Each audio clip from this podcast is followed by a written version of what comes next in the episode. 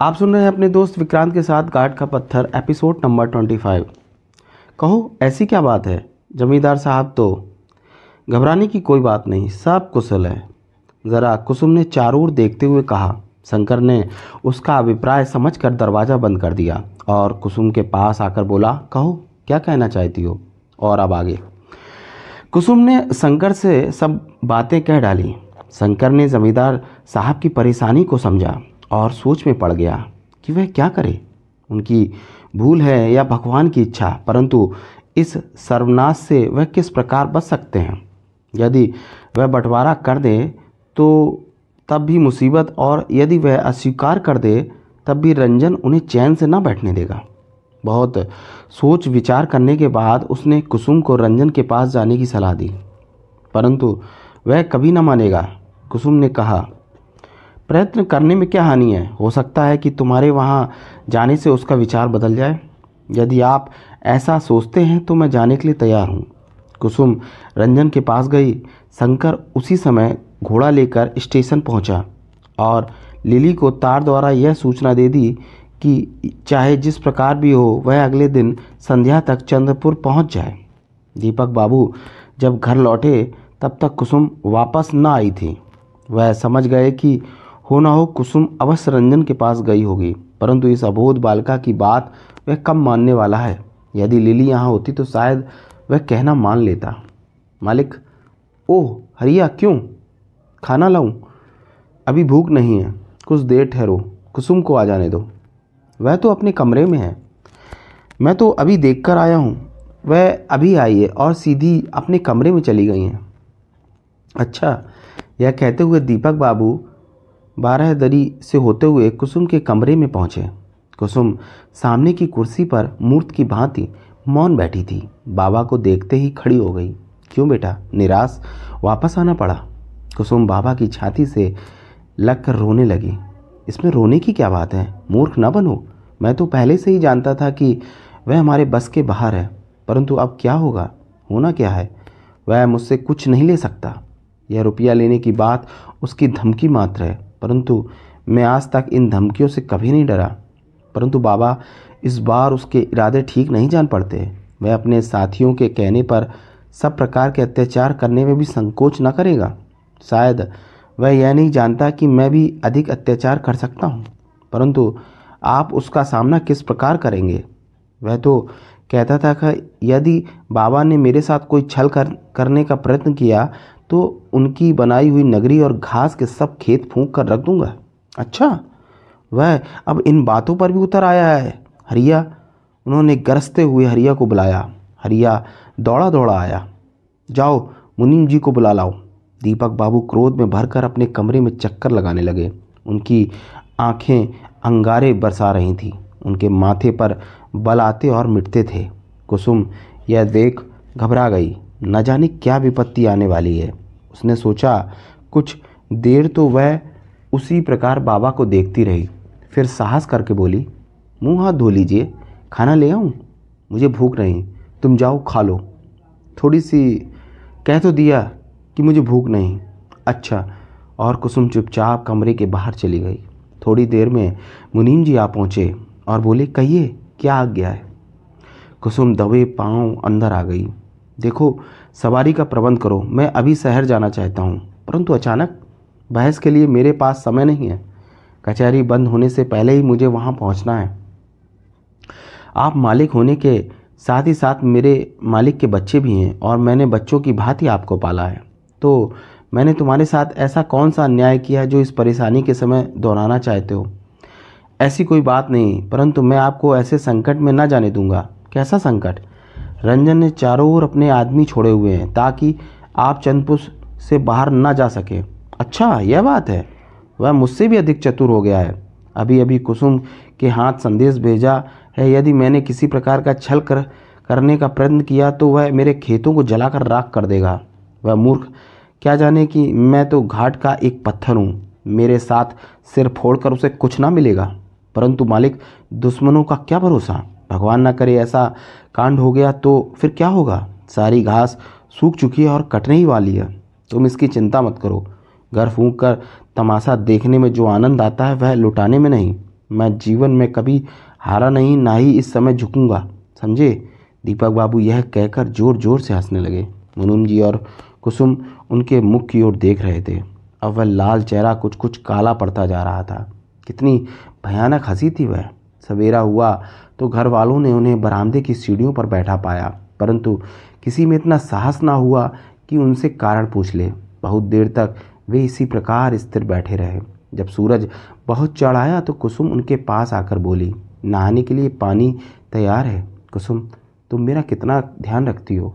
वह कुसुम का हाथ थाम कर बोले और मुस्कराते हुए देखने लगे, और आप हैं कि अपना बिल्कुल ध्यान ही नहीं रखते। वह कैसे? देखिए ना आप सारी रात सो ही नहीं। नींद, वह तो हमसे रूट गई। हमने लाख चाह कि लौट कर आ जाए, परंतु वह एक है कि अपनी हट पर अड़ी हुई है। कुसुम, तुम्हारी माँ भी इस नींद की बात थी, जो रूट कर चली गई और वापस ना लौटी। वह मुझे पत्थर समझती थी और ऐसा समझते समझते अपने आप ही पत्थर बन बैठी। परंतु इसमें उनका क्या दोष है? भला भगवान के घर, कुसुम, ऐसा ना कहो। मेरे लिए वह अब भी जीवित है। भले मनुष्य सदा ही जीवित रहते हैं, बाबा। दीपक बाबू चुप ही रहे और उन्होंने कोई उत्तर नहीं दिया। चलिए, पानी तैयार है और जलपान को देर हो रही है। आपने कल से कुछ भी नहीं खाया। तुमने भी तो भला मैं कैसे खा लेती? अच्छा चलो, आज तुम जलपान के लिए सब सामान अपने हाथ से तैयार करो। यह कहकर दीपक बाबू स्नानागार की ओर बढ़े। देखना, कोई भी कमी न रह जाए। कल से भूखा हूँ। कुसुम, बाबा की आज ऐसी अनोखी ढंग की बातें सुनकर हैरान हो गई। आज वह प्रसन्न क्यों हैं? उन्हें तो चिंता होना चाहिए था। आज संध्या को तो उन्हें एक भयंकर विपत्ति का सामना करना है। उसकी समझ में कुछ ना आया। वह रसोई में गई और काम में लग गई। जमींदार साहब भी थोड़ी देर बाद स्नान करके आ गए और कुसुम ने जलपान की सामग्री मेज पर सजा दी। कुसुम ने अनेक प्रकार के भोजन बना लिए थे। उसके मुख की ओर देखते हुए बोले तो क्या तुम मेरा साथ ना दोगे? क्यों नहीं? और वह साथ ही कुर्सी पर बैठ गई। दोनों ने जलपान आरंभ किया, कर दिया। जमींदार साहब ने आज जी भर कर खाया। उन्होंने देखा कि कुसुम कुछ नहीं खा रही है, केवल बार बार उनकी ओर देख लेती थी। क्यों बेटा? खाना क्यों बंद कर दिया? बस खा चुकी बाबा। मुझे इतनी भूख थी। तुम आजकल की छोकरियाँ तो चिड़ियों का सा पेट रखती हो। दो और खाए की पेट भर गया कुसुम हंसने लगी। वह आज बाबा को एक नए ही रंग में देख रही थी। कुछ देर में बाबा फिर बोले, जी भर कर खा लो, शायद आज इस हवेली में हमारा यह अंतिम जलपान है। बाबा, यह आप ठीक कह रहा हूँ। शाम के सात बजे, उसके बाद पता नहीं क्या हो। क्यों? आपने क्या सोचा है? वह कुर्सी से उठे और हरिया उनके हाथ धुलाने लगा। बाबा मौन थे। मानो कुसुम का प्रश्न उन्होंने सुना ही नहीं। कुसुम ने देखा, अब उनके चेहरे का रंग फिर बदल रहा है। चेहरे की आभा कालेपन में बदलती जा रही है। वह सहम गई। उसने अपना प्रश्न दोहराना उचित ना समझा। जब वह हाथ धो चुके तो उन्होंने हरिया से मुनीम जी को बुलाने के लिए कहा और कुसुम को अंदर आने का इशारा करके अंदर कमरे में चले गए। कुसुम भी दबे पाँव बाबा के पीछे पीछे कमरे में गई। तो तुम क्या पूछ रही थी? कुछ नहीं। कुसुम ने घबराते हुए उत्तर दिया, मुझे अपने पुत्र का स्वागत किस प्रकार करना है? वह अलमारी की ओर बढ़े और उसमें अपनी बंदूक निकाली। कुसुम यह देख कर भयभीत हो उठी। वह बंदूक संभालते हुए बोले, डर गई? घबराव नहीं, ऐसी कोई बात नहीं है। परंतु आप इतने में मुनीम जी भी आ पहुँचे। हम आज इस हवेली को सदा के लिए छोड़ रहे हैं। क्यों? क्या बात है? मुनीम जी ने आते ही पूछा मैंने सारी जायदाद रंजन के नाम करने का निश्चय किया है। यह आप क्या कह रहे हैं? जो कुछ कह रहा हूँ, ठीक ही कह रहा हूँ। इससे पहले कि वह इसे लूट कर ले जाए, मैंने यही उचित समझा कि सब कुछ उसको सौंप दूँ। आप एक बार फिर सोच विचार। मुनीम जी, आप जानते हैं कि मेरा प्रत्येक निश्चय अटल होता है। जी, यह लो, तिजोरी की तालियाँ और दरवाज़ा खोलो। मुनीम जी ने कांपते हाथों से तालियाँ पकड़ी और धीरे धीरे तिजोरी की ओर बढ़ने लगे। बड़ी कठिनाइता से वह तिजोरी के पास पहुँचे और तिजोरी का दरवाज़ा खोल दिया। जमींदार साहब ने तिजोरी के पास जाकर उसमें से नोटों का एक पुलिंदा निकाला और बोले, यह पूरे पंद्रह हज़ार है। जिन व्यापारियों व्यापारियों से पेशगी रुपया लिया हुआ है, उन्हें वापस कर दो। यह लो पाँच हज़ार, तुम्हारी सेवा का पुरस्कार। मालिक, आप यह सब क्यों कह रहे हैं? सब ठीक कर रहा हूँ। देखो, सायकाल ठीक छः बजे घोड़ा गाड़ी तैयार रहे, परंतु नदी के किनारे की सड़क पर दीपक बाबू ने फिर तिजोरी से कागजात निकाले और उन्हें खोलते हुए बोले, मैंने दस्तखत कर दिए हैं, गवाही तुम भर दो। और शाम को जब रंजन आए तो ये सब उनके हवाले कर देना, ताकि जायदाद पर वह अधिकार पा सके। मुनीम जी ने भी कागजात ले लिए और पढ़ने लगे। उसमें सब जायदाद रंजन के नाम कर दी गई थी।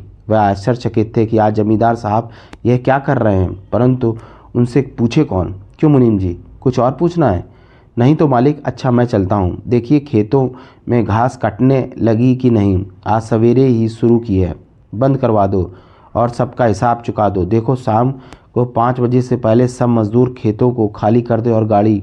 मुझे याद है, नदी किनारे वाली सड़क पर और मुनीम जी जल्दी जल्दी कमरे से बाहर चले गए।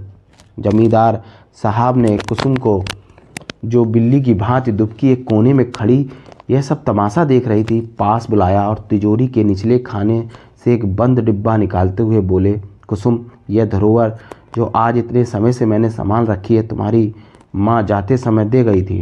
कुसुम, जब ससुराल जाने लगे तो उसे दे देना। सो, संभाल लो। ससुराल जाने में तो अभी देर है। कुसुम ने डिब्बा हाथ में ले लिया और यह नकदी एक मज़बूत डिब्बे में सावधानी से रख लो। अब हमारी तो यही पूंजी है। और जब दीपक बाबू के नोटों के बंधे हुए पुलिंदे को खींचा तो उसके साथ पड़ा एक चित्र पृथ्वी पर आ गिरा। कुसुम ने उसे उठा, उठा लिया। बाबा यह है हाँ तुम्हारी माँ का है। आप तो कहते थे कि उनका कोई चित्र कहीं इस चित्र की भांति आपने मेरी माँ को भी कहीं छिपा तो नहीं रखा? कुसुम वह ज़ोर से चिल्लाए दूसरे कमरे में चले गए। कुसुम ने समझा शायद उसने यह बात कहकर भूल की। वह बाबा के पास जाकर अपनी भूल के लिए क्षमा मांगने लगी। नहीं कुसुम, ऐसी कोई बात नहीं। दिमाग मेरा ही कुछ, इतनी परेशानी में दिमाग भला क्या काम करे? कुसुम ने बात काटते हुए कहा, तुम ठीक कहती हो। अच्छा जल्दी से सामान तैयार कर लो, समय बहुत कम है। घड़ी की सुइयाँ बराबर बढ़ती जा रही थीं। कुसुम के हृदय की धड़कन भी तेज होती जा, जाती थी और साथ ही जमींदार साहब के चेहरे का रंग भी समय के साथ साथ भयानक आकर धारण करता जा रहा था। पाँच बजने में थोड़ी देर थी कि मुनीम जी आ गए। जमींदार साहब का सामान तैयार था। घोड़ा गाड़ी भी तैयार थी। जमींदार साहब ने पूछा, सब काम ठीक हो गया? जी, आपकी आज्ञा का पूरा पूरा पालन हुआ है। रुपया बांट दिया गया है और खेतों में सबको छुट्टी दे दी गई है। किसी को यह तो नहीं पता चला कि यह सब क्यों हुआ। पूछा तो सबने, परंतु टाल दिया गया। बहुत अच्छा। जल्दी से सामान गाड़ी में लदवा दो। मुनीम जी हरिया और कोचवान ने जल्दी से सामान उठाया और नीचे ले जाने लगे। जब सब सामान नीचे चला गया तो जमींदार साहब बोले, मुनीम जी, आप कुसुम को साथ लेकर नीचे चलिए। मैं अभी थोड़ी देर में आता हूँ। मेरे योग्य कोई सेवा हो तो बताइए। वह काम तुम्हारे बस का नहीं। जब मुनीम जी कुसुम को साथ लेकर नीचे गए तो दीपक बाबू ने हवेली के चारों ओर अपनी नज़र दौड़ाई। हवेली की प्रत्येक दीवार उदास खड़ी थी। दूर कोने में उनकी दृष्टि हरिया पे जाकर रुक गई। उनकी आँखों से आँसू बह रहे थे। दीपक बाबू यह देखकर पास गए और बोले, क्यों हरिया? ये आँसू कैसे? मालिक और वह फूट फूट कर रो पड़ा। हरिया, मुझे क्षमा कर दो, मैं तो तुम्हें भूल ही गया था। मालिक, मेरा क्या होगा? तुम हमसे अलग नहीं हो सकते। जाओ, नीचे गाड़ी खड़ी है। हरिया के मुख पर प्रसन्नता की एक लहर दौड़ गई। सच, मालिक दीपक बाबू यह देखकर मुस्कुरा दिए और हरिया दौड़ा हुआ पहाड़ी के नीचे उतर गाड़ी की ओर लपक गया।